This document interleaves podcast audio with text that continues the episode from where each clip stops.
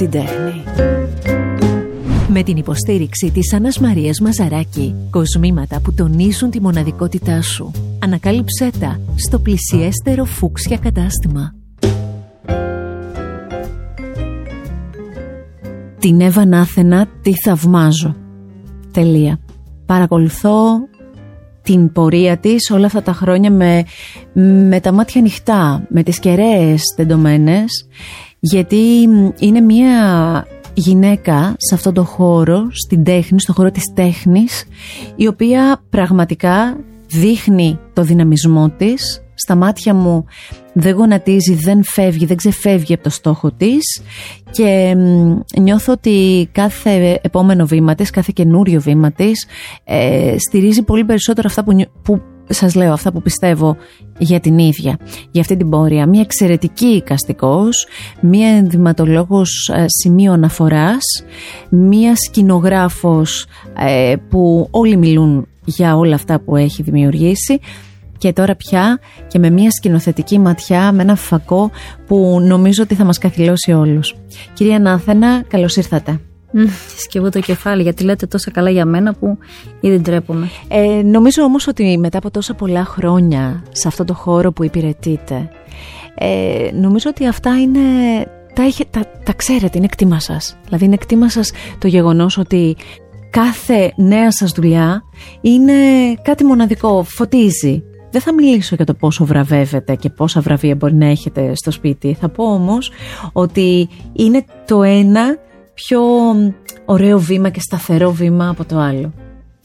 Εγώ θα πω ότι παρόλο που επέλεξα αυτή τη δουλειά όντας οικαστικός, δηλαδή να διάλεξα το δρόμο της σκηνογραφίας και της ανδεματολογίας ακριβώς για να με βγάλει από την εσωστρέφεια που είχα σαν χαρακτήρας, μεγαλώνοντας τελικά γυρνάω σε αυτή την εσωστρέφεια και και ναι μεν λαμβάνω όλα αυτά τα μηνύματα που λέτε και με χαροποιούν αλλά ε, δεν έχω στρέψει τις κεραίες μου εξωστρεφώς στους άλλους. Πάντα τελικά με τον εαυτό μου αναμετρώμαι και, και με τα, τις δικές μου ανάγκες πορεύομαι.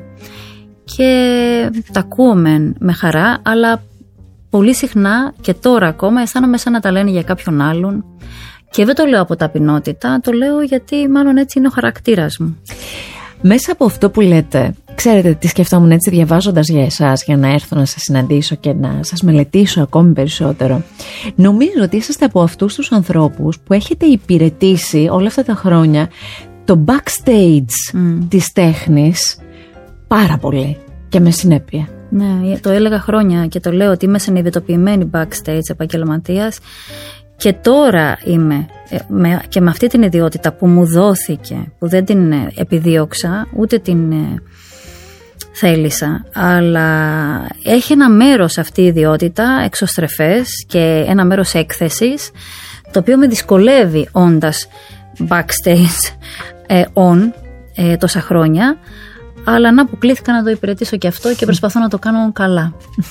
Διαβάζα και πρόσφατα, βέβαια θα γυρίσουμε, θα πάμε, μάλλον όχι θα γυρίσουμε, θα πάμε στη Φώνησα που αυτή είναι η αφορμή για να συναντηθούμε. Διάβαζα μια συνέντευξη της Καριοφιλιάς Καραμπέτη που έλεγε ότι όλα αυτά τα χρόνια ε, συμπορεύεστε, ε, είσαστε φίλες μέσα από τη δουλειά. Από τη δουλειά φυσικά. Και το διάβαζα το πώς, ακριβώς αυτό, πώς από πίσω από τις κάμερες πίσω από το σανίδι μπροστά, δηλαδή σε έναν άλλο χώρο, βρεθήκατε ξαφνικά στα φώτα να σας παίρνουμε τέτοιου τύπου συνεντεύξεις εκτός από όλα τα άλλα και έλεγε και εκείνη ότι αυτό δεν είναι ακριβώς η φύση σας. Ναι, δεν είναι. η αλήθεια λέει και αλήθεια λέω κι εγώ.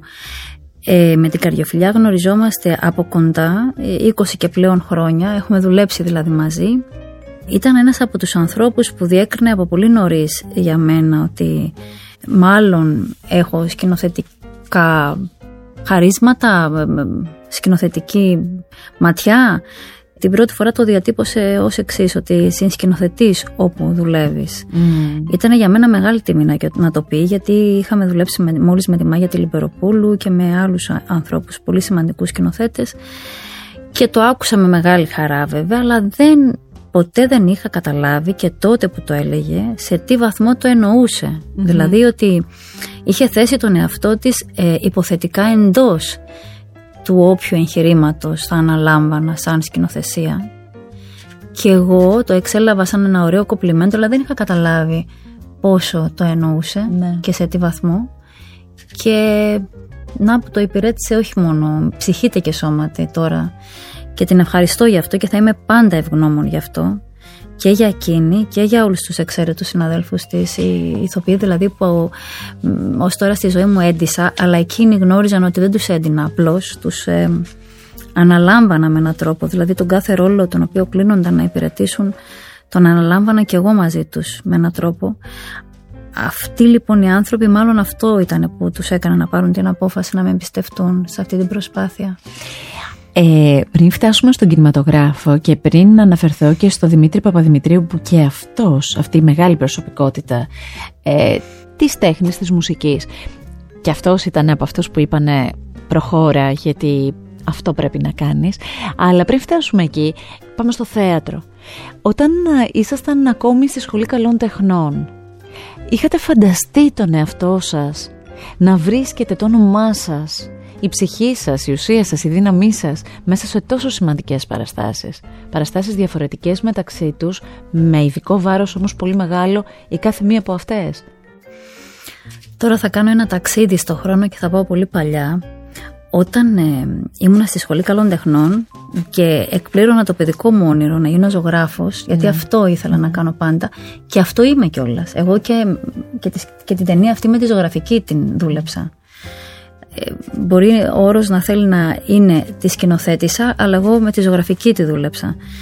Ήθελα λοιπόν πολύ να μπω στην καλών τεχνών και να εκπληρώσω αυτό το όνειρό μου και εκεί ανακάλυψα αυτό που λέμε σκηνογραφία μια μέρα και μ, είδα ότι κάτι κάνει στο χαρακτήρα μου τον πολύ εσωστρεφή που ανέφερα πριν που με ξεβολεύει και ενδεχομένως πριτάνευσε εκείνη την ώρα μια κάποια οριμότητα για την ηλικία μου λέω εκ των υστέρων να επιλέξω κάτι το οποίο μάλλον θα με προχωρούσε καλύτερα στη ζωή αυτή γιατί η εικόνα μου η στο μέλλον τότε η τότε εικόνα μου μιας μοναχικής ζωγράφους σε ένα ατελιέ με δυσκόλευε, με ζόριζε, ξέροντας το χαρακτήρα μου.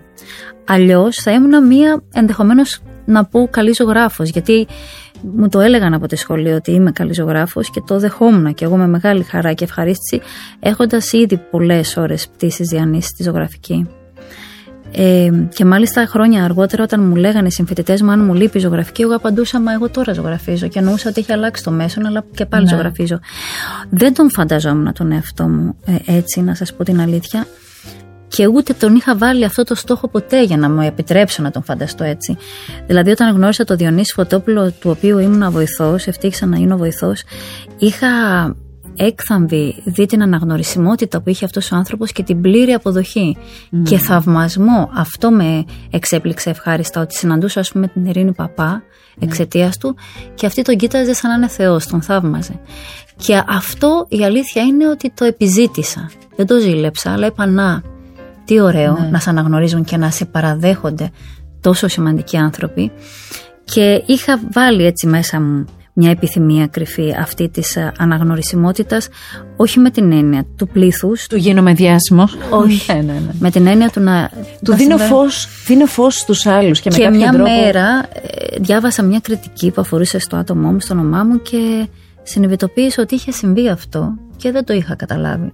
Και είπα τι ωραία που τελικά εγώ γοητεύτηκα περισσότερο από τη διαδρομή και με ρούφηξε περισσότερο η συγκέντρωση προς αυτή τη διαδρομή και δεν κοίταζα τον άλλο στόχο που επιφανειακά είχα βάλει ή δεν είχα βάλει ή είχα υποψιαστεί. Αυτήν την οριμότητα, κυρία Νάθενα, την είχατε από μικρή ηλικία; Ναι, ίσως, δεν ξέρω. Ε, μου την αναγνωρίζω εκ των υστέρων. Εκείνη την ώρα δεν το καταλάβαινα. Μου την αναγνωρίζω εκ των υστέρων. Δηλαδή, πάντα η ζωή μου με πήγαινε μπροστά και εγώ πήγαινα ένα βήμα πίσω, όχι από δειλία, γιατί δεν είμαι καθόλου δειλή, ορμάω, αλλά από αυτή τη σχετική οριμότητα που ονομάζεται να επιχειρήσω να κάνω τα πράγματα καλύτερα. Δηλαδή, πέρασα στη Σχολή Καλών Τεχνών με την πρώτη και πρώτη και παρόλα αυτά έκανα άλλο ένα χρόνο φροντιστήριο. Γιατί ήθελα να μάθω αυτά που είχαν μάθει συμφοιτητές μου μεταγενέστεροι, έχοντας διανύσει πολλές ώρες πτήσει δουλεύοντας το λεγόμενο ακαδημαϊκό σχέδιο που ήθελε η σχολή να μας μάθει πριν μπούμε σε αυτήν. Ε, υπέγραψα μικρού μήκους ταινίες όντας φοιτήτρια στα 20 μου και μετά έγινα βοηθός του Φωτόπουλου να μάθω τι είναι αυτή η δουλειά. Ε, έκανα μια ταινία και τώρα θα πάω να μάθω ένα τεχνικό κομμάτι το οποίο όλοι γύρω μου μου λένε ότι το ξέρω ήδη αλλά εγώ θέλω να το μάθω ακόμη καλύτερα. Εγώ, ναι, το βρίσκω αυτό, εγώ αυτό, το βρίσκω μαγικό. Αυτό ίσως είναι μια κάποια οριμότητα την οποία μου την αναγνωρίζω εκ των υστέρων. Εκείνη την ώρα δεν την καταλαβαίνω γιατί ορμάω και μετά γυρνάω πίσω να δω λίγο τα ελλείμματά μου, τις οφειλές μου ή τι εγώ θα ήθελα. Υπήρξαν στιγμές στην πορεία αυτή που είπατε στον εαυτό σας ότι μια τέτοια στιγμή την, λίγο την αναφέρατε αυτή που διαβάσατε την καλή κριτική και είπατε το κατάφερα αυτό. Ε, στιγμές όπως ας πούμε μου έρχεται εμένα στο μυαλό οι νύφες και η συνύπαρξή σας και ε, εκεί με, όλο αυτό το μαγικό που συνέβη και σε εκείνη α, την... Α, με εκείνη τη στιγμή ή ο, ο Παντελής Βούλγαρης ή όλη αυτή η συνύπαρξη εκεί σας το δώσατε, είπατε ναι ο Παντελής Βούλγαρης είναι ένας αγαπημένος μου σκηνοθέτης, ο πιο αγαπημένος μου από αυτούς που έχω γνωρίσει από κοντά και δουλέψει. Το ξέρει κιόλας, του το ομολόγησα πρόσφατα. Του δήλωσα αυτό τον έρωτα ζωής. Και μάλιστα όταν ε, η θέση του σκηνοθέτη σε αυτή την ταινία δεν υπήρχε πια γιατί έληξε μια συνεργασία και διακόπη και ήταν έτσι πολύ δυσάρεστο και τότε έπεσαν πολύ ηχηρά ονόματα στο τραπέζι. Εμένα η ευχή μου ήταν να την έκανε αυτή την ταινία ο Παντελής. Πρόσφατα του το είπα. Με πήρε τη μέρα της Πρεμιέρας και μου είπε ότι θα έρθω και μετά μου είπε δεν θα έρθω γιατί αρρώστησα. Και του λέω αφού με πήρες όμως, εγώ θα σου το πω γιατί ήθελα να σου το πω από κοντά και δεν κρατιέμαι άλλο. Εγώ ήθελα εσύ να την κάνεις αυτή την ταινία Παντελή. Γιατί ήσουν, είσαι και θα είσαι πάντα ο αγαπημένος μου. Αυτός ο άνθρωπος έχει ένα τέτοιο χάρισμα να συνδιαλέγεται και να ρουφάει το καλύτερο των ηθοποιών που θα μπορούσα να τον χαζεύω για ώρες. Είχα κάνει το Ακροπόλ ναι. μαζί του, την ταινία αυτή σαν βοηθός του Φωτόπουλου, του Διονύση και από τότε δηλώνα γοητευμένη μαζί του, δηλαδή με μαγνήτιζε αυτός ο άνθρωπος και στις νύφες, επρόκειτο ότι τις νύφες επρόκειτο να τις κάνει ο Διονύσης ο Φωτόπουλος. Ήμουνα ήδη νομίζω σε ένα στάδιο ηλικίας, δεν θυμάμαι, δεν τα πάω καλά με τις χρονολογίες, που είχα αρχίσει να δουλεύω όμως και να υπογράφω δουλειές, όταν είπα του Διονύση του Φωτόπουλου ότι θα γίνω βοηθός σε αυτή την ταινία ξανά του Παντελή. Ναι. Και μου είπε, Εσύ, Χρυσό μου, τώρα είσαι μια συνάδελφος. Και του είπα, Όχι, κάνεις λάθος. Ε, εγώ την αγαπώ τη μαθήτρια πάντα και δεν θα πάψω να την αγαπώ και για τον Παντελή και για σένα θα το έκανα χίλιες φορές. Και όντως θα κάναμε ένα σχήμα ιδιαίτερο που δεν θα ήμουν ακριβώς βοηθός του, θα ήμουν συνεργάτης του, αλλά θα είχα την εποπτεία. Θα, όχι, όχι, θα είχα την εποπτεία των βοηθών βοηθός δήλωνα. Ακόμα και αν είχα υπογράψει δουλειές και δεν με υποτιμούσε μέσα μου και έξω μου καθόλου αυτό. Και τότε ακυρώθηκε η ταινία. Δεν τόλμησα ποτέ να δηλώσω όπως με παρότρινε ο διευθυντή ε, φωτογρα... Ε, παραγωγή τότε, ο Νίκος Οδούκα. Και τελικά η ταινία αυτή πήγε σε άλλα χέρια ενός άλλου παραγωγού, άλλαξε ανθρώπους και μου προτάθηκε και λέω από την πολύ μου επιθυμία έγινε αυτό.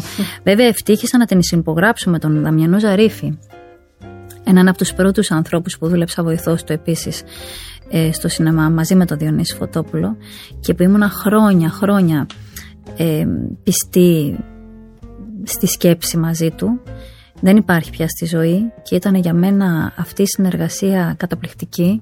Ο Δαμιανός είχε προβλήματα υγείας τότε πολύ σοβαρά, του είχαν χτυπήσει έτσι την πόρτα και έτσι σήκωσε ένα μεγάλο βάρος δουλειάς και για αυτόν, αλλά ήταν τιμή μου μεγάλη και το έκανα με μεγάλη χαρά και θα το ξανά έκανα. Το ότι σηκωθήκαμε χεράκι χεράκι να πάμε να πάρουμε μαζί το βραβείο τότε ήταν για μένα από τις πιο ωραίες στιγμές. Αυτό το χεράκι χεράκι με το Δαμιανό κρατάω από όλα τα βραβεία που έχω πάρει στη ζωή μου, το Δαμιανό Ζαρίφη και αυτό το χεράκι χεράκι με τα παιδιά μου που ανέβηκα τώρα να πάρω στη Θεσσαλονίκη, τα οποία με ακολουθήσανε ναι. πιστεύοντας ότι αφού πάει η μαμά πρέπει να πάμε κι εμείς. Ναι. Και ε, αυτό το μαζί δεν είναι υπέροχο να συμβαίνει. Είναι υπέροχο και τώρα μου φαίνεται στο νου μια φωτογράφηση που έχετε κάνει, μια φωτογραφία την έχω στα μάτια μου, που είσαστε ε, με τα παιδιά σας, εκπληρώνοντας το όνειρο ζωής μιας γυναίκας που γίνεται μητέρα και που είσαστε πατάτε ξανά το σανίδι και λέτε ότι είμαι εκεί και είμαι με τις δύο αγάπες που ολοκληρώνουν τη ζωή μου. Αυτή η στιγμή ήταν φοβερή στιγμή και την τράβηξε αυτή τη φωτογραφία αυθόρμητα η φίλη μου η Έλενα Ισκουλά στο εθνικό ε, είχα ματώσει στη σκέψη ότι θα τα αφήσω αυτά τα δύο υπέροχα πλάσματα και θα πάω να δουλέψω. Το είπα το ναι με άγνοια κινδύνου Και επειδή θύλαζα ακόμα, είχαμε συμφωνήσει με τον άντρα μου με ένα ωράριο να μου τα φέρνει στο θέατρο. Κατέβαινα στον καράζ, κανένας δεν το ξέρει αυτό, τώρα το, το, το λέω εδώ. Τα παραλάμβανα, τα θύλαζα και ανέβαινα πάνω. Την πρώτη μέρα που συνέβη όμως αυτό και εγώ δεν μπορούσα να ελέγξω τη χαρά μου και όπως τα είχα θυλάσει τα, τα πήρα στα χέρια μου και τα δύο και τα ανέβασα να τους δείξω πού δουλεύει η μαμά. Και εκείνη την ώρα με τράβηξε αυτή την πλάτη. Εγώ με τις πλάτες είχα ούτως ή άλλως αγάπη, γιατί αν μπορούν να μιλούν οι πλάτες, πόσο μάλλον τα πρόσωπα των ανθρώπων. Και την τράβηξε Έλενα και μετά έγινε μια εμβληματική φωτογραφία. Με, σε μια σειρά φωτογραφιών που ήμουν εγώ πάντα πλάτη με τα παιδιά. Με συγκινείτε. Οι γυναίκες έχουμε και να χτυπάνε και κάποια καμπανάκια και υπάρχει μεγάλη συγκίνηση. Άκου την τέχνη και επίλεξε τα πιο ξεχωριστά δώρα για τις γιορτές με την υπογραφή Ανna Μαρία Μαζαράκη αμέτρητα κοσμήματα και γουρίκα γούρια για τη νέα χρονιά. Βρες το πλησιέστερο φούξια κατάστημα και κάνε δώρο σε σένα και σε όσους αγαπάς. Πώς είναι να έχεις, να δημιουργήσεις, να εμπνευστείς και να δημιουργήσεις χιλιάδες κοστούμια. Καταρχάς μόνο τις νύφες που αναφέραμε πριν πρέπει να ήταν η παραγωγή τεράστια. Ήταν πολύ μεγάλος ο όγκος της δουλειάς σας, μιας δουλειάς που είναι μια ματιά ξεχωριστή, δεν μπορεί να είναι τίποτα που περνάει εύκολα. Πώς είναι να το δημιουργήσει αυτό, πώς είναι... Εγώ αυτός που αναφέρατε τώρα είναι ένας λόγος και άλλος ένας λόγος που αγάπησα το σινεμά. Δηλαδή με έβαλε για πρώτη φορά να αναμετρηθώ με μεγάλα μεγέθη τα οποία με ικανοποιούσε αφάνταστα και δεν εκπλήρωνε μόνο τη ματιοδοξία μου, αλλά με ικανοποιούσε φάνταστα το γεγονός ότι αναμετρώμενοι με αυτά τα μεγάλα μεγέθη ε, τα κατάφερνα. Και ήταν ένας πολύ σοβαρός λόγος αυτός. Στις νύφες συγκεκριμένα ήταν συμπαραγωγός και παρούσα στα γυρίσματα η Μπάρμπαρα Ντεφίνα. Η πρώην σύντροφος και, παραγω... και παραγωγός του στο Σκορτσέζι, του Μάρτιν Σκορτσέζι, ακόμα και σήμερα. Η οποία μου είπε και κατηδίαν και δημόσια. Ε, το είπε σε πολλούς δηλαδή, αλλά εμένα με έπιασε και μου το είπε ιδιαίτερο ότι μου θυμίζεις, Παύλα, μου θυμίζεται το λόγο που ξεκίνησα να κάνω αυτή τη δουλειά. Δηλαδή, είδε ανθρώπους να ορμούν με πάθος και να μην καταλαβαίνουν ούτε να κοιτούν το ρολόι. Θυμάμαι στο πρώτο γύρισμα Παντελής είχαμε ξεπεράσει τις 10 ώρες και στις 12 ώρες που τελειώνει και η υπερορία μας είπε δεν μπορώ να υποχρεώσω κανέναν να μείνει αλλά όποιοι θέλετε να μείνετε, ας μείνετε. Έστω και τρεις να κάτσουν, εγώ θα το κάνω το γύρισμα. Δεν έφυγε κανένας.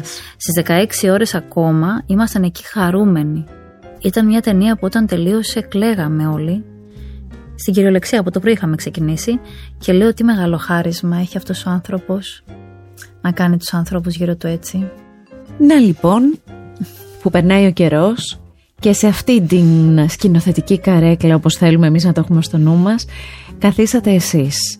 Θα πω εξ αρχής ότι τη φώνησα δεν την έχω δει, δεν, σε αυτό το κάλεσμα το δημοσιογραφικό και ένα ακόμη κάλεσμα που γνωρίζω ότι έγινε στην Αθήνα δεν ήμουν, ε, οπότε περιμένω με μεγάλη αγωνία να δω την ταινία. Έχω διαβάσει πάρα πολύ για όλα αυτά που έχουν ήδη γραφτεί μια επιτυχία που ήδη γράφεται με χρυσά γράμματα πριν βγει στους κινηματογράφους και αγαπηθεί από τον τελικό στόχο που είναι το κοινό.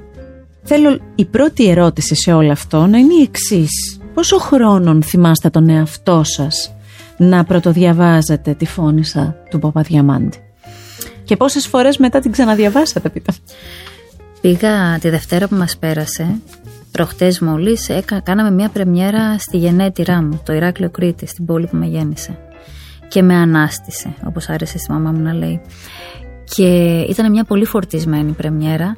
Το πρωί αυτής της μέρας, το πρωινό, επέλεξα ανάμεσα στις διάφορες προτάσεις που είχα να επικοινωνήσω την ταινία να πάω στο Παγκρίτιο σχολείο να μιλήσω σε νέα παιδιά και να τους πω αυτό γιατί φώνησα αυτό που είχα καταλάβει και που δεν άκουσα ποτέ εγώ από το σχολείο. Γιατί η αλήθεια είναι ότι στο σχολείο ε, είχα τελείως διαφορετικές προσλαμβάνουσες και αν είχα τις μετέπειτα ε, ε, νωρίτερα στη ζωή μου, ίσως και να είχα καταφέρει να κάνω πιο νωρίς πράγματα, χωρίς να μετανιώνω βέβαια, γιατί όλα για κάποιο λόγο γίνονται την ώρα που γίνονται, αλλά θα ήθελα να τα ξέρω όλα αυτά νωρίτερα. η αλήθεια είναι ότι ε, με θυμάμαι στα 18, στο φοιτητικό μου διαμέρισμα, μπρούμητα στο κρεβάτι μου, το θύμισε ο κύριος Κοπιδάκη που διευθύνει αυτό το σχολείο. Είχε ένα τόμο Τα Άπαντα του Παπαδιαμάντη, τον τρίτο τόμο. Αυτόν ακριβώς είχα, ένα μεγάλο τόμο, ανοιχτό στο κρεβάτι μου το φοιτητικό και διάβαζα και η ανάγκη μου να προφέρω τα λόγια έκθαμβη και υπέροχα αναστατωμένη ότι καταλαβαίνω την καθαρεύουσα, καταλαβαίνω αυτή τη γλώσσα χωρίς να την έχω διδαχτεί.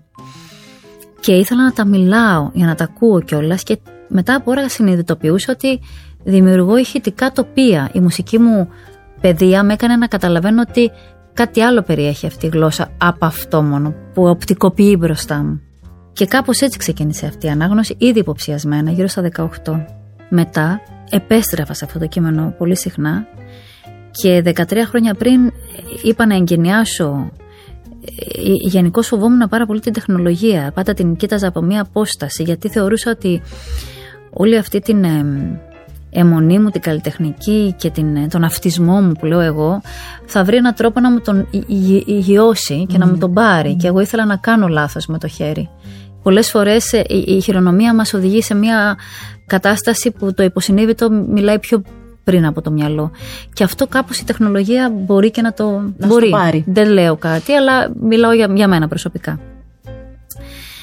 Και πάνω στην ανάγκη μου να, να αντιμετωπίσω ένα δώρο, ένα λάπτοπ που έλαβα τελευταίας τεχνολογίας από τον άντρα μου, από το σύζυγό μου δώρο, αποφάσισα να το εγκαινιάσω με αυτό το φάκελο που έλεγε ταινία, γιατί δίσταζα να γράψω φώνησα. Μέσα ήταν η λέξη φώνησα. Και εκεί μια, πια μέσα, σε αυτό το φάκελο, 13 χρόνια πριν, το 2009, ξεκίνησα να βάζω όλες τις σημειώσεις, όλες τις οπτικοποιημένες εικόνες και τις καταγραφές που είχα εγώ συγκεντρώσει και τις σκέψεις και τα τοπία που είχα με έναν τρόπο οπτικοποίηση από αυτά τα ηχητικά τοπία που είχα ακούσει μέσα μου. Και όταν είχα δουλέψει περίπου τρία χρόνια, έτσι μια μοναχική, ούτε ο Κώστας, ούτε ο άντρας μου δεν το ήξερε αυτό. Ε, με είδε και αυτός έκπληκτος να στέκομαι μπροστά στον Αλεξάνδρ Πέιν στο mm. Φεστιβάλ Θεσσαλονίκης και να του λέω ότι πρέπει να έρθει στην Ελλάδα. Κάναμε αυτό το διάλογο ναι. που είναι σαν ανέκδοτο πια. και του κάναμε έτσι, ξέρεις, αυτές τις, ε, το προκαλέσαμε αυτό το διάλογο, δώσουμε ένα καλό σενάριο, άνοιξε ένα βιβλίο του Παπαδιαμάντη ε, για να μην μπεδεύει συμφώνησα, έβγαλε τον μπλοκάκι, το σημείωσε και ο Κώστας μετά ο άντρας μου λέει τι λες, του λέω, λέω κάτι το οποίο το έχω στο μυαλό μου. Μάλιστα τον παρότρινα να πάμε να τον βρούμε τον Αλεξάνδρ Πέν και να το βοηθήσουμε να το πάρει πιο ζεστά όλο αυτό. Ένα χρόνο μετά μου είχε δώσει ένα άτυπο ραντεβού στο Φεστιβάλ Θεσσαλονίκης με την προοπτική να έχει διαβάσει αυτό το βιβλίο. Δεν το κατάφερε να το κάνει. Ναι. Και έτσι εγώ άφησα πάρκαρα κάπου αυτή τη φράση μέσα μου, δεν πειράζει, θα την κάνει κάποιος άλλος αυτή την ταινία. Και αυτή η φράση ήταν και η μοιραία φράση που υπόθηκε σε μια παρέα και έβαλε την, ε, την εκκίνηση, ας πούμε. Και εκεί είναι το όνομα που αναφέραμε πριν, κάπου εκεί είναι και η επαφή με τον Δημήτρη Παπαδημητρίου. Όχι, δεν είναι εκεί. Δεν είναι. Πολύ αργότερα. Αλήθεια. Πολύ αργότερα. Μπήκε τρία χρόνια πριν ο σπόρος της επιθυμίας. Ναι κάποιων ανθρώπων στην Επίδαυρο, με την καρδιοφιλιά εκεί παρούσα πάντα φυσικά, ε, να γίνει αυτό το πράγμα ταινία. είχα πιστεί ότι αν επρόκειτο να, να γίνει ποτέ αυτό το εγχείρημα να οπτικοποιηθεί, σίγουρα έπρεπε ταινία να γίνει και όχι θέατρο. Ναι. Γιατί με μεγάλη μου χαρά είδα αργότερα σε αυτό το φοβερό βιβλίο που έχει γράψει ο Ελίτης το συνέγραψε το 1976 να λέει ότι μόνο το στιγμιότυπο ενός φωτογραφικού φακού, που αργότερα εφευρέθηκε ναι. θα μπορούσε να καταγράψει και να περιγράψει αυτές τις συγκλονιστικές εικόνες που αποτυπώνει αυτός ο άνθρωπος εκεί. Και με δικαίωνε μέσα μου τόσο πολύ, που εγώ δεν είχα ιδέα 13 χρόνια πριν για αυτή την ύπαρξη αυτού του βιβλίου δυστυχώς. Του Ελίτη. Να σας πω την αλήθεια, δεν το γνώριζα και εγώ και όταν διάβασα τη συνεντεύξη σας, αλήθεια δεν το γνώριζα.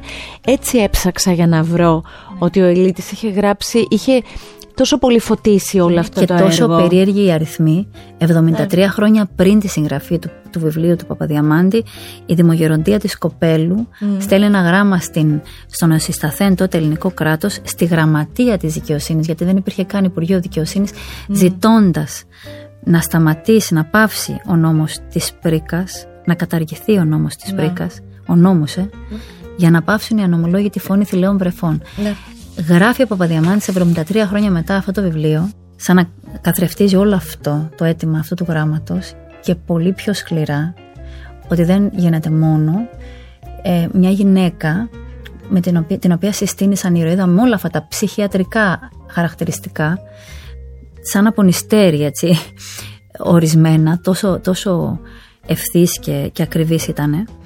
Και 73 χρόνια μετά από αυτό το βιβλίο, το 1976, γιατί το 1903 κυκλοφορεί συμφώνησα, γράφει ο, Παπαδιαμάντη, ο Ελίτης αυτό το βιβλίο, η μαγεία του Παπαδιαμάντη και λέει την πρώτη φράση που με στήχιωσε. Μέσα στις πρόβες το διάβασα αυτό το βιβλίο. Μου το έκανε εδώ ένας φίλος ψυχίατρος, μου το έστειλε με τον ε, σύζυγό μου.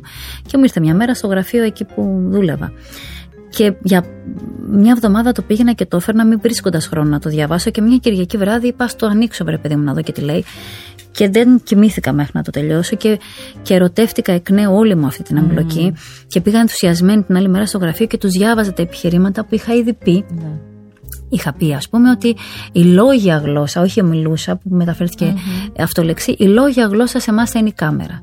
Ε, αυτό το βιβλίο δεν το διάβαζα, τους έλεγα με διάβαζε και διατύπωνε ο Ηλίτης κανονικά οτιδήποτε είχα στο νου μου ενστικτοδός και με δικαίωνε και μάλιστα επειδή κάποιοι άνθρωποι που ενεπλάκησαν στην ταινία αλλά που δεν είχαν όλη αυτή την εμπλοκή με το σενάριο και αυτές τις μεταλλάξεις που προήλθαν από μια βαθύτερη δική μου επιθυμία να διαβάσουμε ακόμα πιο βαθιά αυτό το αφήγημα. Δεν επιχειρήσαμε 120 χρόνια μετά να αλλάξουμε τον Παπαδιαμάντη.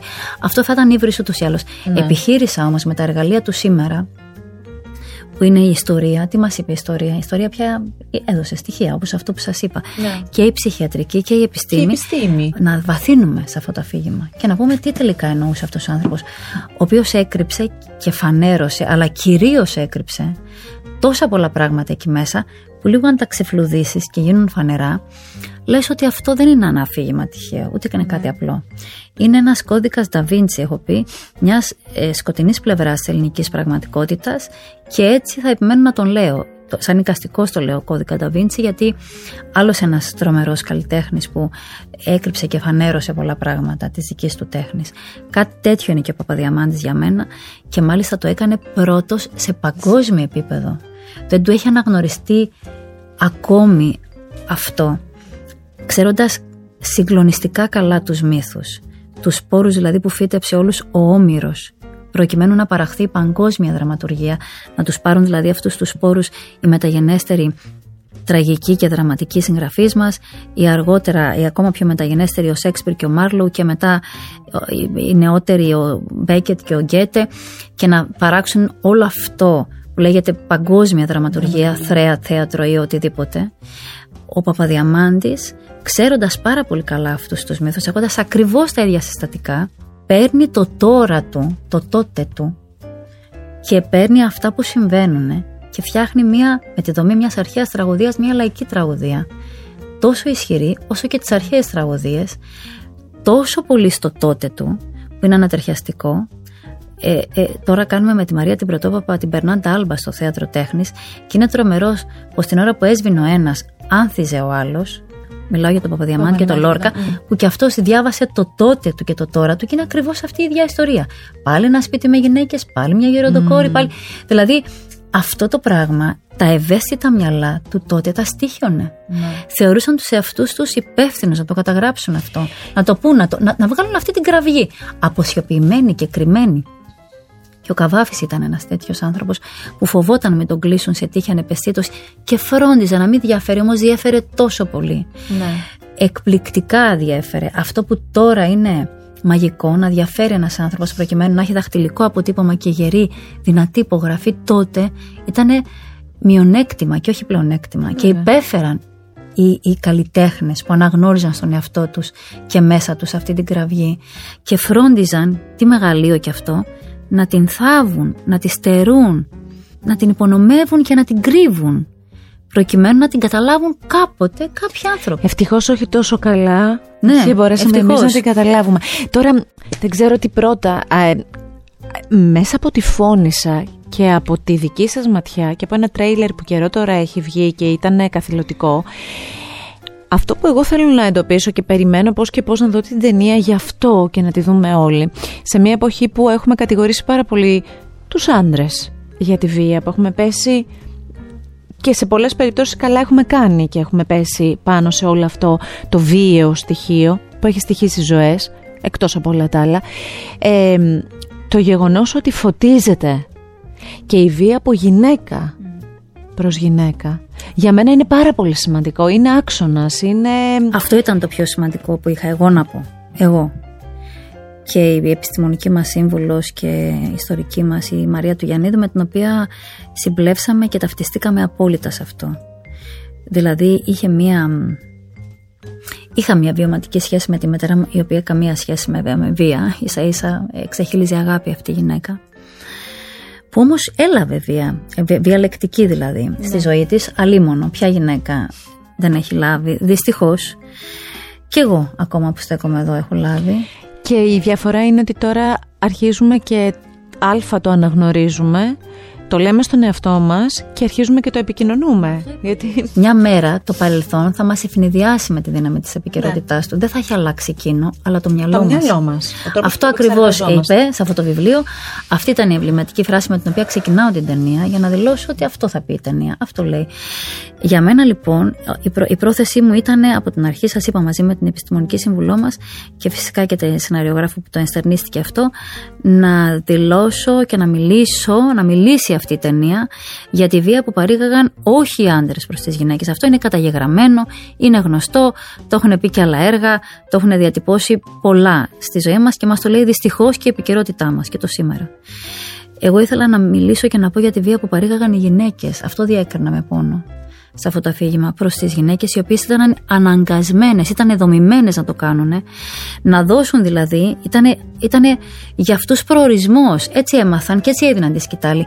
Να δώσουν στις κόρες τους τόσα κακοποιητικά αντισώματα ώστε να μπορέσουν να αντέξουν, αυτό που τις περίμενε. Αυτή ήταν η πρόθεση. Και επειδή έτσι το λάμβαναν και έτσι το έδιναν γιατί δεν μπορούμε να ξεφύγουμε και από αυτό. Είμαστε οι καταγραφές μας. Ακόμα και να θέλουμε να το αναγνωρίσουμε σαν κακό, πάλι δεν ναι. ξεφεύγουμε. Ε, μεγάλωναν τελείως διαφορετικά για δεκαετίες οι γυναίκες στα κορίτσια τους από τα αγόρια τους. Που κι αυτά σήκωσαν άλλο σταυρό. Γιατί η ταινία αυτή δεν δείχνει τους κακούς άντρες πάλι, δείχνει τους ανθρώπους. Τους ανθρώπους. Σωστά το είπα. Μου το είπαν αυτό το. Ε, τη διαπίστωση πρόσφατα ένας άνθρωπος που είδε την ταινία και το θεώρησα το πιο ωραίο που έχω ακούσει αυτή την ταινία μου λέει δεν είναι μια ταινία για τις γυναίκες, είναι μια ταινία για τον άνθρωπο. Και έτσι θέλω και εγώ να τη λέω. Τον ευχαρίστησα που μου το είπε αυτό. Το είχα στο μυαλό μου, αλλά όχι τόσο σαφές και τόσο. Άντρας. Άντρας μου το είπε. Άντρας μου το είπε. Okay. Ο Πάνος Κλειδαρά, ένας εξαιρετικός διευθυντής φωτογραφίας. Φίλος του Αλεξάνδρ Πέιν, γιατί όταν το συνάντησα μετά από χρόνια τον Αλεξάνδρ Πέιν, του είπα θυμάστε, στην Εύβοια τον συνάντησα, ε, που σας είχα πλησιάσει και τα λοιπά. Και μου λέει, Ναι, πώς το θυμάμαι. Λέω, Θέλω αυτό το μπλοκάκι για ενθύμιο, γιατί έγινε αυτή η ταινία. Και μαντέψτε ποιος την έκανε. Εσύ μου λέει. Έτσι, Α. αφοπλιστικά. Και του λέω, Πού το ξέρετε. Αλήθεια. ναι, ναι. Και εννοούσε, δεν θυμάμαι τι μου είπε εκείνη τώρα, γιατί είχα και πολύ τράκ, εννοούσε ότι. Μάλλον αυτή τότε, η ορμή, ναι, αυτή η ορμή που λέτε φαίνεται μου μιλούσε, Ακριβώς, μου μιλούσε αυτό το αφήγημα. Ε, ο Δημήτρης Παπαδημητρίου, τώρα για να κλείσω αυτό για τους άντρες και μετά να σας πω για τον ναι. Δημήτρη, γιατί ανοίξαμε πολλές παρενθέσεις και αγγείλες. Εγώ δεσμεύομαι μετά που θα δείτε την ταινία να ξανάρθω εδώ. Σας ευχαριστώ για αυτό. Να κάνουμε το υπόλοιπο της κουβέντας, να πούμε τα άλλα. Να όχι κι άλλα. από τα νοήματα έτσι, και να πούμε πολλά. Να πούμε τα άλλα, λοιπόν, γιατί θα την έχει δει τότε και ο κόσμος. Ευτυχώς εύχομαι και ίσως θα μπορούσαμε να μιλήσουμε πιο καλά. Ε, οι άντρες λοιπόν σήκωσαν και αυτοί τον άλλο σταυρό που με βοήθησαν δύο εξαιρετικές ε, ερευνήτρες να τις πω, είναι ψυχοθεραπεύτρες και δύο γυναίκες και είναι προς τιμήν τους που το κάνουν αυτό και μας εξηγούν το γρίφο που λέγεται άντρας. Η μία λέγεται Ελισάβετ Μπαρμπαλιού και η άλλη Φωτεινή Τσαλίκογλου. Mm. Με έκανα να καταλάβω το πόσο ορίμασε, αν ορίμασε ο άντρας στο πέρασμα του αιώνα. Τι τον έκανε να συμβεί αυτό, το ότι έφυγε από το σπίτι του να πάει να πολεμήσει καταρχάς, στον πρώτο και στο δεύτερο παγκόσμιο πόλεμο ότι δεν είχε το άλοθη της μητέρας το επιβεβλημένο άντρας είναι.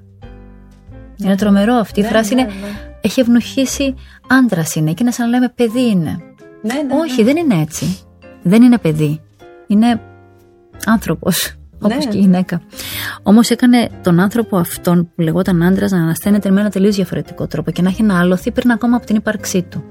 Όπως και ένα κορίτσι να είναι ήδη προκαθορισμένη η μοίρα της πριν ακόμα από την ύπαρξή της και συχνά ανεπιθύμητη αυτή η μοίρα. Και από την ίδια που τη λάμβανε και από αυτή που την έδινε. Οπότε ε, με έκανε να καταλάβω και μάλιστα η ταινία παίρνει θέση, αυτή τη μικρή θέση, εν πάση περιπτώσει που παίρνει, ότι οι άντρες ήταν άνθρωποι που πονούσαν, είχαν ψυχή και όχι αγριάδα μόνο, που διστάζουν να δώσουν το νεύμα για να φύγει το παιδί και κανένας δεν το έκανε με χαρά τότε γιατί υπήρχε μια φτώχεια που ήταν ο θάνατός η ζωή μου. Δηλαδή δεν θανάτωναν το δεύτερο ή το τρίτο κορίτσι επειδή απλώς περίσευε ήταν με έναν τρόπο κοινωνικά υλικά ε, επιβεβλημένο. Δηλαδή αν δεν το έκαναν κάποιος μέσα στο σπίτι θα πεινούσε γιατί δεν περίσευαν τότε τα στόματα. Δεν το έκαναν ε, δηλαδή μόνο γιατί δεν ήταν καλοί άνθρωποι, ας πούμε. μα, μα, μα, ποτέ δεν το έκαναν γιατί δεν ήταν καλοί άνθρωποι. Ποτέ. Εγώ αναλαμβάνω να το πω αυτό με το δεδομένο ότι η φτώχεια το επέβαλε αυτό. Εάν ο νόμος, μεταφράστε λίγο τον νόμο, εάν ο νόμος σου λέει έχεις ένα σπίτι, αυτό κατάφερες να κάνεις και θα το δώσεις στην πρωτότοκη κόρη σου, δια νόμου έτσι, δεν θα της το γράψεις, θα το γράψεις στο γαμπρό. Ναι, στον άντρα που θα την πάρει. Έτσι, προκειμένου να την παντρέψεις και να σου φύγει. Και αυτή θα έχει να εκπληρώσει τον άλλο άγραφο νόμο να σε γυροκομίσει. Άρα είναι και χρήσιμη. Εκτός από ότι θα σου πάρει το σπίτι. Δηλαδή όλα ήταν δούνε και λαβήν. Μια νομοτέλεια πολύ ιδιαίτερη και πολύ περίεργη και διστοπική. Το δεύτερο κορίτσι σου που δεν θα έχεις να το προκύσει, τι θα το κάνεις; Τρία τεινά συνέβαιναν. Ή να πάει σε μοναστήρι, αλλά μέχρι να μεγαλώσει και να πάει, θα τρώει ένα πιάτο φαΐ που ενδεχομένως δεν υπήρχε σε αυτό το σπίτι, ή να το δώσει ψυχοκόρη, και αν η οικογένεια που ήθελε να το πάρει στη δουλεψή της θα της έκανε κάποτε τη χάρη να την αποκαταστήσει, ή να μείνει στο σπίτι, αν η οικογένεια είχε έναν τρόπο, και να μεγαλώνει τα παιδιά της αδελφής της που θα ήταν στα χωράφια. Αυτή ήταν η μοίρα της δεύτερης και της τρίτης. Και αποφάσισαν. Ναι, αυτό. Και αποφάσισαν οι γονείς, οι οποίοι μπορεί να μην είχαν τη δυνατότητα των τριών αυτών καλύτερων περιπτώσεων που σας φανταστείτε, φανταστείτε των καλύτερων. Να πρέπει να, φύγει αυτό το παιδί. Τώρα, ε, για να μου πείτε, θέλω να μου πείτε μία κουβέντα σας παρακαλώ για τον Δημήτρη Παπαδημητρίου. Για τον Δημήτρη Παπαδημητρίου, μπράβο. Και θέλω και για την Κατερίνα Μπέι. Και θα ανανεώσουμε το ραντεβού μας για να μιλήσουμε και για βαθύτερα νοήματα μέσα από αυτή την ταινία. Αλλά και αυτούς τους δύο ανθρώπους για την καριοφιλιά είπαμε και δεν είναι μόνο η καριοφιλιά Καραμπέτη, ούτε η Μαρία Πρωτοπάπα μόνο. Είναι φοβεροί ηθοποιοί. Έχουν έρθει όλοι οι ηθοποιοί που αγαπώ, θαυμάζω και άλλοι τόσοι που θα ήθελα να είναι, που δεν τολμούσα. Α πούμε, ήρθε μία φίλη ηθοποιός, σπουδαία, να παίξει μόνο για ένα λεπτό, ούτε λεπτό, δευτερόλεπτα, δύο πλανάκια το ρόλο της νύφης, της βουβής νύφης που θα κοίταζε με πόνο μια κακοποιημένη γυναίκα. Και το, αλλά τους εξήγησα. Και τα 30 δεύτερα που θα δώσετε σε αυτή την ταινία, ήμουν πολύ τίμια από την αρχή, ή τα 10, να ξέρετε ότι εκείνη τα 10 δευτερόλεπτα κρατάτε την ταινία στα χέρια σας. Και για μένα αυτό είναι πολύ σημαντικό. Τι τρυφερό όμως. Ναι, αυτό είναι όμως. Δηλαδή την κράτησαν στα χέρια τους τόσο πολύτιμα όλοι που δεν έχω. Δηλαδή, εγώ δεν ξέρω πόσο, πόσο, πότε θα πάψω να τους ευχαριστώ. Ο Δημήτρης Παπαδημητρίου, λοιπόν, για να το κλείσω αυτό, ήρθε μια μέρα στην Επίδαυρο, γιατί εκεί σας είπα γίνονται όλα. το τοπίο αυτό, το μέρος που είναι χτισμένο το σπίτι μου, είναι, λέει, το μέρος ακριβώς ήταν οι βραχίονες του λιμανιού που πατούσαν στη γη όλοι οι ασθενείς που ερχόντουσαν διαθαλάσσει ε, για να προοριστούν για το ασκληπείο και έπρεπε λέει το έδαφος να είναι τόσο θετικό ώστε να τους ε, δώσει πολύ ισχυρά μαγνητικά κύματα. Εκείνο το σπίτι μου χτισμένο τώρα, έτσι. Άρα να γιατί γίνονται εκεί αυτές οι ζυμώσεις.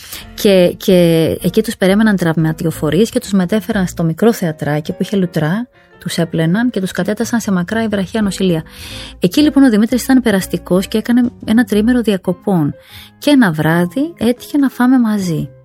Και εκείνο το βράδυ πιάσαμε μια συζήτηση για τα ονόματα. Εκείνος πρόκειται να, να ονομάσει το γιο του και πιάσαμε την κουβέντα των ονομάτων και του είπα όλη την ντοκιμαντασιόν που είχα κάνει για τα ονόματα. Τι σημαίνει αγορίτσα, τι σημαίνει αγορίτσα, είναι το κορίτσι που θα έφερνε και το αγόρι. Τι σημαίνει. Και εκείνος κάποια στιγμή με ρώτησε πού τα ξέρεις όλα αυτά; Και του λέω: Ξέρεις, έχω κάνει μια έρευνα πολλά χρόνια για μια ταινία και κουβέντα στην κουβέντα. Περάσαμε πέντε ώρες κουβεντιάζοντας. Μας χωρίσανε γύρω στις 3,5 ώρα. Και μέσα στην κουβέντα ήταν ότι εσύ πρέπει να την κάνεις αυτή την ταινία. Είχε μόλις λήξει αυτή η συνεργασία και είχαν πέσει αυτά τα ονόματα. Και του έλεγα, Μα τι είναι αυτό που λες; Ο Δημήτρης δεν είχε εμπλακεί με την ταινια Και ενώ το είχαν πει στο αυτί μου, ας πούμε, ο διευθυντής φωτογραφίας μου το είχε πει. Δεν το άκουγα, το αποθούσα. Όμως ένας άνθρωπος που δεν εμπλέκεται με την ταινία ναι. να το λέει αυτό, είχε μια άλλη. Άλλη βαρύτητα. Την άλλη μέρα το πρωί με πήρε και μου είπε: Κοιμήθηκες; Και του είπα: Όχι. Μου λέει: Ούτε κι εγώ έρχομαι από το σπίτι σου. Και διένυσε όλη την υπόλοιπη μέρα να μου κάνει την κυριολεξία brainwash και να μου λέει ότι εγώ όποτε δούλεψα κάτι ολιστικά και το έδωσα να το κάνουν άλλοι, το είδα απλώς να καταστρέφεται μπροστά μου. Δεν θα σε αφήσω να το κάνεις αυτό. Και έλεγα με τι ισχύει τώρα αυτός ο άνθρωπος; Έχει πάρει αυτό το φοβερό δικαίωμα και μου μιλά έτσι. Mm. Εκείνη τη μέρα, εκείνη τη μέρα το απόγευμα, με πήρε ο Σαμιώτης και μου είπε ότι πρέπει να κάνω εγώ την ταινία. Και λέω είναι τυχαίο. Σε παράλληλο χρόνο αυτό. Και μάλιστα το είπα, έχετε μιλήσει με τον Δημήτρη Παπαδημήτρη. Μου λέει όχι. Γιατί νόμιζα ότι συνομώτησαν μεταξύ τους.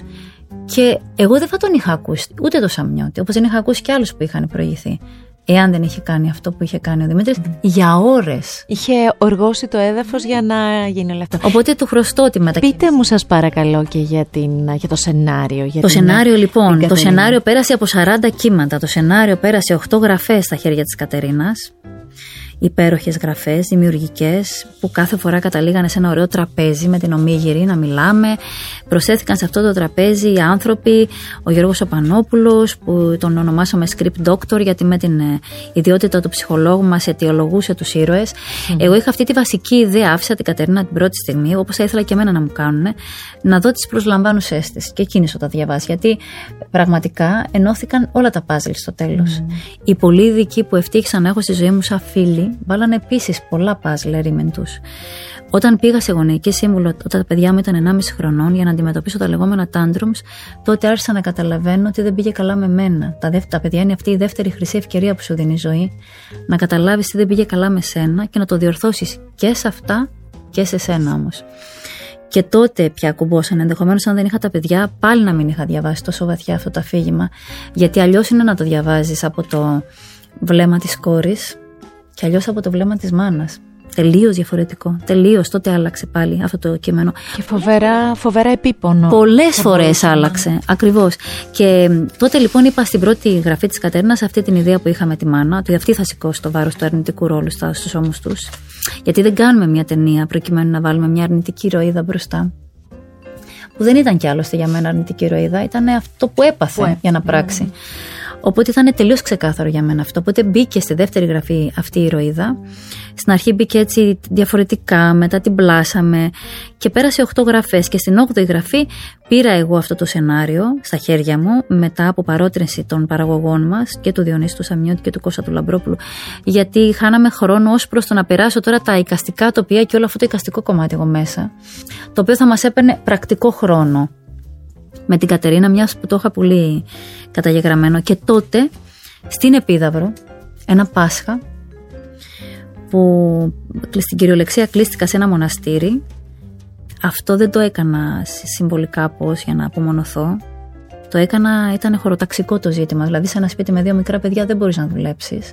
Και εγώ είχα αμφιβολία ούτως ή άλλως ότι θα το κατάφερνα αυτό να το κάνω και θα ζητούσα σίγουρα βοήθεια. Αλλά είχα, είπα να με δοκιμάσω. Και εκεί λοιπόν συνειδητοποίησα ότι είχε τεράστια σημασία που ήταν μέρες Πάσχα που κατέγραψε ο Παπαδιαμάνης αυτό το ναι. αφήγημα. Εκεί ταυτίστηκα απολύτως. Εκεί την άκουσα που λένε. Ναι. Εκεί έγινε κάτι μαγικό και μπήκα σε αυτό το κλίμα, σε αυτές τις μέρες που οργιάζει έξω η φύση, αλλά εσύ είσαι σε ένα, ε, σε ένα κόσμο εσωστρεφές και προσπαθείς να καταλάβεις. Εκεί κατάλαβα τι σημασία θα είχαν τα flashback γιατί αυτό όλο συνέβη ε, από τα 17 κεφάλαια τα 7 είναι αυτά της αγρύπνιας σημαίνει πήρε την πολυτέλεια και την κατάρα του χρόνου. Οι, οι γυναίκες και οι άνδρες εκείνη την εποχή δούλευαν και λιποθυμούσαν από την κούραση κάθε βράδυ. Και ξαφνικά βρίσκεται μία γυναίκα σε 7 ολόκληρα κεφάλαια συγγραφικά να ξενυχτάει και να αγρυπνάει και ενθυμεί το υγραία, ενθυμεί το υγραία, ναι. ενθυμεί το υγραία μέχρι που ψήλωσε ο νους της και προέβη σε αυτό το έγκλημα. Εκεί λοιπόν ανακάλυψα εγώ και ένα άλλο πράγμα που ήταν η, εκτός από τη λεκτική βία στην οποία είχαμε εστιάσει και είχαμε εστερνιστεί και από μελέτες και διατριβές σπουδαίων ανθρώπων και ψυχιάτρων, καθηγητών και πολλών που έχουν αφιερώσει τη ζωή τους στον Παπαδιαμάντη, εκεί ανακάλυψα και τη σωματική βία. Και αυτή κρυμμένη μέσα σε μια φρασούλα τόση δά που θα μπορούσε να είχε περάσει. Εγώ απόρρισα με τον εαυτό μου μετά από τόσες αναγνώσεις πώς δεν το είχα δει αυτό. Είναι αυτό το πολύ. Είναι το ότι κάποιος δεν δέρνει πολύ. Αυτό είναι, αυτό είναι που αφορά στους άλλους. Όμως είναι αυτό το πολύ που είπε στην κόρη της, τα έχω μάθει και απ' έξω και τα λέω, όπως έχω μάθει και απ' έξω όλο το κείμενο, αλλά ήταν πολύ σημαντικό γιατί εγώ στα δικά μου τα χέρια έφυγε αυτή η λέξη, το πολύ, κάπως μου κάφησε εκείνη την ώρα και μου το θύμισε Κατερίνα ότι εγώ το είχα αφαιρέσει. Εγώ νόμιζα ότι το είχε αφαιρέσει εκείνη και τελικά το είχα κάνει εγώ. Και μετά μια βοηθός μου στις αναγνώσεις μου λέει: Εδώ λέει και πολύ. Και της λέω: Δάφνη, έχεις δίκιο. Γιατί την έβγαλα εγώ αυτή τη λέξη, έχει τελείως άλλο νόημα. Ε, ε, ε, λέει μια, εγώ μάνα εδώ θα αναποθάνω, η γεροτοκόρη. Δεν έχω όνειρα, εδώ θα αναποθάνω. Και γυρνάει άλλη και λέει: Εγώ μάνα θα παντρευτώ σαν τη βελχαρό μας. Απαντάει λοιπόν η Χαδούλα: Ναι, σύρε και εσύ να βρεις τη φυλακή σου. Γιατί μάνα, καλός είναι ο Νταντής, ε, δουλευταράς και νοικοκύρης, δεν την εδέρνει πολύ. Άλλο είναι ότι δεν την εδέρνει. Άλλο το δεν την εδέρνει πολύ. Ποιος ήταν καλός άντρας για κάποια κοπέλα που προορίζονται για γάμο και τον ονειρευόταν κιόλας, έτσι τον επιθυμούσε. Ότι θα είναι τυχερή αν δεν την εδέρνει πολύ. Αυτό ήταν το πλαίσιο όμω το οποίο πρέπει να μπούμε και όλο και πείθαμε ένα στον άλλον ότι δεν πρέπει να δηλιάσουμε, ούτε να διστάσουμε. Να το, πούμε, να το ορίσουμε τόσο αυστηρά και τόσο σκληρά αυτό το πλαίσιο, γιατί ήταν και πιο αυστηρά και πιο σκληρό από αυτό που εμείς είχαμε επινοήσει και φανταστεί. Κυρία Νάθενα, ε, θέλω όντω να μπορέσουμε να πιαστούμε, να δώσουμε μία υπόσχεση, γιατί αυτά που λέτε είναι τόσο ωραία και πιστεύω ότι κάποιος θα πιαστεί με τη σειρά του λίγο από την ταινία και λίγο από τα λόγια σας και μπορεί να δει και κάτι από τη ζωή του κάπως αλλιώς. Σε εμάς συνέβη όλους. Δηλαδή εγώ το λέω τώρα και ακούγεται την πρώτη φορά που το εξέφρασα έτσι. Ε, γέλασα κι εγώ ίδια, αλλά αλήθεια είπα ότι υπήρξαν πρόβες που φεύγαμε και νομίζαμε ότι δεν κάναμε πρόβα, κάναμε ομαδική ψυχοθεραπεία. Και ανασύρθηκαν τρομερές ιστορίες από την κάθε οικογένεια, του κάθε ανθρώπου που συμμετείχε, που είχαν όλες ένα μελανό σημείο, που όλες βγαίνανε στο φως ξαφνικά μετά από τόσα χρόνια για πρώτη φορά και λέγαμε τι τυχαίροι που είμαστε που μας το κάνει αυτό η τέχνη μας και η δουλειά μας. Να σας πω κάτι, αυτός δεν είναι και ο ορισμός της τέχνης, γενικά. Ναι, είναι. Δεν είναι μια λύτρωση ε, που κάποιες φορές τη μοιράζεις, σε κάποιες φορές μένει για πάντα στην ψυχή σου, αλλά αυτός είναι ο στόχος της. Να λυτρωθείς μέσα από κάθε μορφή τέχνης. Ναι, είναι. Το, η κακοποιητική φράση που ανακάλυψα που θέλω να σας την πω αυτή, γιατί το έχω τρομερή ναι. ανάγκη εγώ, είναι ότι ε, λέει όταν την πρίκιζαν, έκανε νοήματα στον άντρα, το μέλλοντα, και την αντραδελφή του να μην δεχτούν αυτή την υποτιμημένη και κακή πρίκα που της έδιναν. Αυτό ήταν ένα τραύμα σοβαρό να μην παίρνει το παιδί την ψυχική και γονική, την ηλική γονική παροχή που το αναλογεί, ενώ υπάρχει, όχι όταν δεν υπάρχει. Να νιώθει δηλαδή ότι το υποτιμούν οι γονείς του. Το υποτιμούν στην κυριολεξία. Δεν το τιμούν σωστά. Ναι.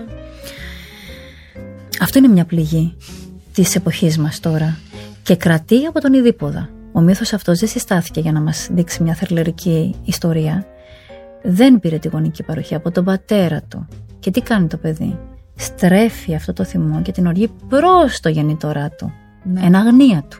Και εν αγνία αυτού. Αυτό λέει ναι. η ιστορία, η τύχη, η μοίρα, οι καταγραφές μας, όλα αυτά που συστήνουν τους μύθους που αργότερα έγιναν παραβολές στην κάθε θρησκεία για να μας πούν ποιοι είμαστε. Και δεν τους διαβάζουμε. Κατ' εμέ βαθιά και σωστά.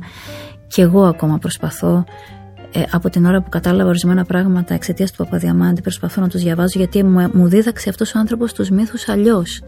Γνωρίζοντας πολύ καλά τους μύθους και μεταφράζοντάς τους, μεταποιώντας τους για να τους βάλει εκεί, έδωσε ένα δαχτυλικό αποτύπωμα στις γυναίκες τόσο ισχυρό, ε, προσωμείωσε όλους τους άντρες, τους έκανε Γιάννηδες. Ο Γιάννης ο Φραγκογιάννη, ο Γιάννης ο Καμπαναγμάκη, ο Άι Γιάννης, ο Κρυφός. Mm. Όλοι ήταν Γιάννηδες, επίτηδες και έδωσε στις γυναίκες για δαχτυλικό αποτύπωμα. Χαδούλα, αυτή που στερήθηκε το χάδι και πώς θα το δώσει αυτό το χάδι, παιδοφιλικό χάδι. Ε, δεν θα το δώσει καλά, γιατί τόσο βία που το εξέλαβε, έτσι θα το δώσει κιόλας. Και πολλά άλλα. Η Αμέρσα, ας πούμε, ήταν η πρώτη φεμινίστρια φεμινιστικά καταγεγραμμένη ε, γυναίκα που είχε την ευχή της μάνας της που δεν είχε παντρευτεί. Αμέρσα ήταν το προσωνύμιο της Θεάς Άρτεμη, που σημαίνει άζυγος, ασύζυγος. Αυτή που δεν δέχτηκε ποτέ ανδρικό ζυγό. Και πολλά άλλα. Κάθε όνομα λοιπόν έκρυβε ένα δεύτερο επίπεδο και ένα τρίτο επίπεδο και κάπως έτσι βάθανα εγώ χρόνια τώρα στην ιστορία αυτή. Αλλά η σημασία έχει ότι η κακοποίηση αυτή που εκείνη τη μέρα προκάλεσε και ένα τηλεφώνημα σε μια άλλη φίλη ψυχίατρο, τη Μαρίνα Λαλιώτη, και της είπα Μαρίνα, Λέει, εδώ λέει καθαρά ότι την κακοποιούσε. Λέει, έκανε νοήματα, λέει, και ενώ την είδε η μάνα της, δεν της έδωσε νυχές και δαγκωματιές και εκδορέ ως άλλοτε συνήθιζε. Της λέω, συγγνώμη, εγώ είχα εστιάσει τόσα χρόνια και με τις διατριβέ στην λεκτική κακοποίηση που της μιλούσε τόσο άσχημα και την υποτιμούσε. Αυτό δεν τα αλλάζει όλα και μου είπε ναι, αυτό τα αλλάζει. Μια ειδικός λοιπόν μου ομολόγησε ότι ναι, αυτό τα αλλάζει όλα. Οπότε ξανά το σενάριο πίσω. Να πώς περνάνε όλα αυτά τα χρόνια και όλη αυτή η μελέτη; Η ταινία βγαίνει στους κινηματογράφους, οι συνεργάτες έχουν, είμαι σίγουρη ότι έχουν δώσει όλο τους τον εαυτό γιατί ξέρετε κάτι, όταν αυτός που έχει γεννήσει αυτή την ιδέα εμπνέει τόσο πολύ, δεν γίνεται, για να μπορέσεις να συμπορευτείς πρέπει να είσαι ψυχήτε και σώματι εκεί, αλλιώς μάλλον δεν μπορείς, πέφτεις από το πλοίο, δεν γίνεται διαφορετικά. Θέλω να ταξιδέψει το μήνυμά σας όπου όπου περισσότερο και καλύτερα μπορεί να μπει στις ψυχές των ανθρώπων, να σκεφτούμε, να απολαύσουμε ερμηνείες, να δούμε τη δική σας ματιά, την οικαστική ματιά σε όλο αυτό. Ε, Όντως θέλω να ξαναβρεθούμε, να μου δώσετε αυτή τη χαρά, γιατί θα το απολαύσω για μία ακόμη φορά. Ε, κλείνοντας, θέλω μία ερώτηση έτσι που όσο σας ακούω, αυτή μου γεννάτε μετά από όλα αυτά τα χρόνια και όλα αυτά που εσείς κάνετε για την ψυχή σας και μετά νιώθω για τους άλλους. Ταλέντο ή δυνατό αποτύπωμα, όπως λέτε, δυνατή προσωπικότητα. Τώρα θα σας απαντήσω πάλι ξενετε κάτι, λες και κάποιος σας έχει μιλήσει για το παρελθόν μου. Όταν ήμουνα στη Σχολή Καλών Τεχνών και πέρασα την πρώτη φορά, ε, τη δεύτερη χρονιά πήγα να αποχαιρετήσω τις φίλες μου στο σταθμό Λαρίσης που θα φεύγανε για τη Θεσσαλονίκη ε, για να δώσουν στην καλών τεχνών εκεί και μ, τη συνοδεύσαμε με τον μπαμπά μία που ήταν ο Γιώργος ο Μιχαλακόπουλος, ο ηθοποιός. Η Ελένη Μιχαλακοπούλου, η κόρη του που είναι εξαιρετική ζωγράφος, ήταν στη συμφιτητριά μου. Και μου λέει τι λες εσύ τώρα που έχεις περάσει κιόλας, θα περάσουν εδώ τα κορίτσια μας. Και του λέω κύριε Γιώργο, ε, είμαστε κι εγώ και η Ελένη του λέω ρε παιδί μου εργάτριες τρομερό δηλαδή πρέπει να δουλέψουμε ώρες για να κάνουμε κάτι καλό να ας πούμε η Μαρία η φίλη μας κάνει μια μουτζούρα και αυτό είναι ένα έργο τέχνης πάντα και ενώ εμείς πρέπει να δουλέψουμε και μου είπε τότε τη φοβερή ιστορία του Μινωτή και του Βεάκη ότι ο Βεάκης γεννήθηκε όντας έτοιμος λες και τον ξέρασε η φύση ας πούμε με ένα αδιανόητο ταλέντο να είναι στη σκηνή και να μην μπορείς να πάρεις τα μάτια σου από πάνω του. Ενώ ο Μινωτής ε, τη θάσευσε όλα του τα μειονεκτήματα, ακόμα και αυτό του ύψους του. Φαινόταν στη σκηνή ψηλός, κατάφερε και αυτό ακόμα. Ε, και με την πολλή δουλειά έγινε αυτό το τέρας υποκριτικής που ήταν. Μου λέει τι από τα δύο θαυμάζεις; Αυτό που ξέρασε έτσι η φύση από αυτό που νίκησε ο άνθρωπος και κατάφερε να, να φτιάξει. Και του λέω το δεύτερο και μου λέει αυτό είσαι, αγάπησέ σε αγαπήσου τον εαυτό σου, με αγάπησέ τον γιατί αυτό είστε με την Ελένη. Οπότε θα πω το ταλέντο, αν δεν έχεις το χαρακτήρα να το διαχειριστείς, είναι πολλές φορές εκεί παρακαρισμένο και κάθεται. Πρέπει. Ή και χάνεται. Και χάνεται. Και χάνεται. Πρέπει να δουλεύουμε. Εγώ τη λατρεύω τη δουλειά. Νιώθω άσχημα στην ταινία. Είναι ο μόνος λόγος έτσι που με κάνει να αισθάνομαι άβολα. Το γεγονός ότι ζόρισα τους ανθρώπους να δουλέψουν πολύ. Ήμουνα βέβαια πριν από αυτούς εκεί και με τελείωνα τελευταία, αλλά τους ζόρισα. Δηλαδή, τα νέα παιδιά δυσκολεύτηκαν να το καταλάβουν αυτό. Ότι πρέπει να δουλέψουμε πολύ. Και μάλιστα έλεγα μια μέρα τι περιμένουμε και μου λένε τη σκούπα να, να έρθει η παραγωγή να σκοπίσει. Και λέω δώστε μου τι να σκοπίσω εγώ. Και μου λένε όχι εσείς κυρία Εύα. Και λέω γιατί; Θέλω να σκοπίσω το σκηνικό μου. Είμαι τόσο ερωτευμένη με τη δουλειά μου που θέλω να τη σκουπίσω. Και θέλω να είσαστε κι εσείς. Γιατί άμα δεν είσαστε δεν περνάει η ζωή εύκολα. Και η δουλειά είναι μια τεράστια ιστορία, αλλά πρέπει να την αγαπάμε και πολύ για να μπορούμε να συγκεράσουμε όλα τα αρνητικά που έχει. Θα μου επιτρέψετε να πω μια φράση για το τελείωμα. Τίποτα δεν είναι τυχαίο. Να είστε καλά. Ευχαριστώ πολύ. Να είστε καλά. Σας Καλή επιτυχία σε κάθε τι που η ψυχή και το μυαλό σας πλάθει. Σας ευχαριστούμε πάρα πολύ. Και εγώ σας ευχαριστώ πολύ. Αυτό το επεισόδιο με την Εύα Νάθενα μπορείτε να το απολαύσετε κλικάροντας στο artpodcast.gr ή μπαίνοντας σε όποια από τις δημοφιλείς πλατφόρμες επιλέγετε εσείς για να ακούσετε podcast. Με την υποστήριξη της Άννας Μαρίας Μαζαράκη. Προσιτή πολυτέλεια για κάθε περίσταση της ζωής σου. από την τέχνη. Art Podcast με τη Γιώτα Τσιμπρικίδου.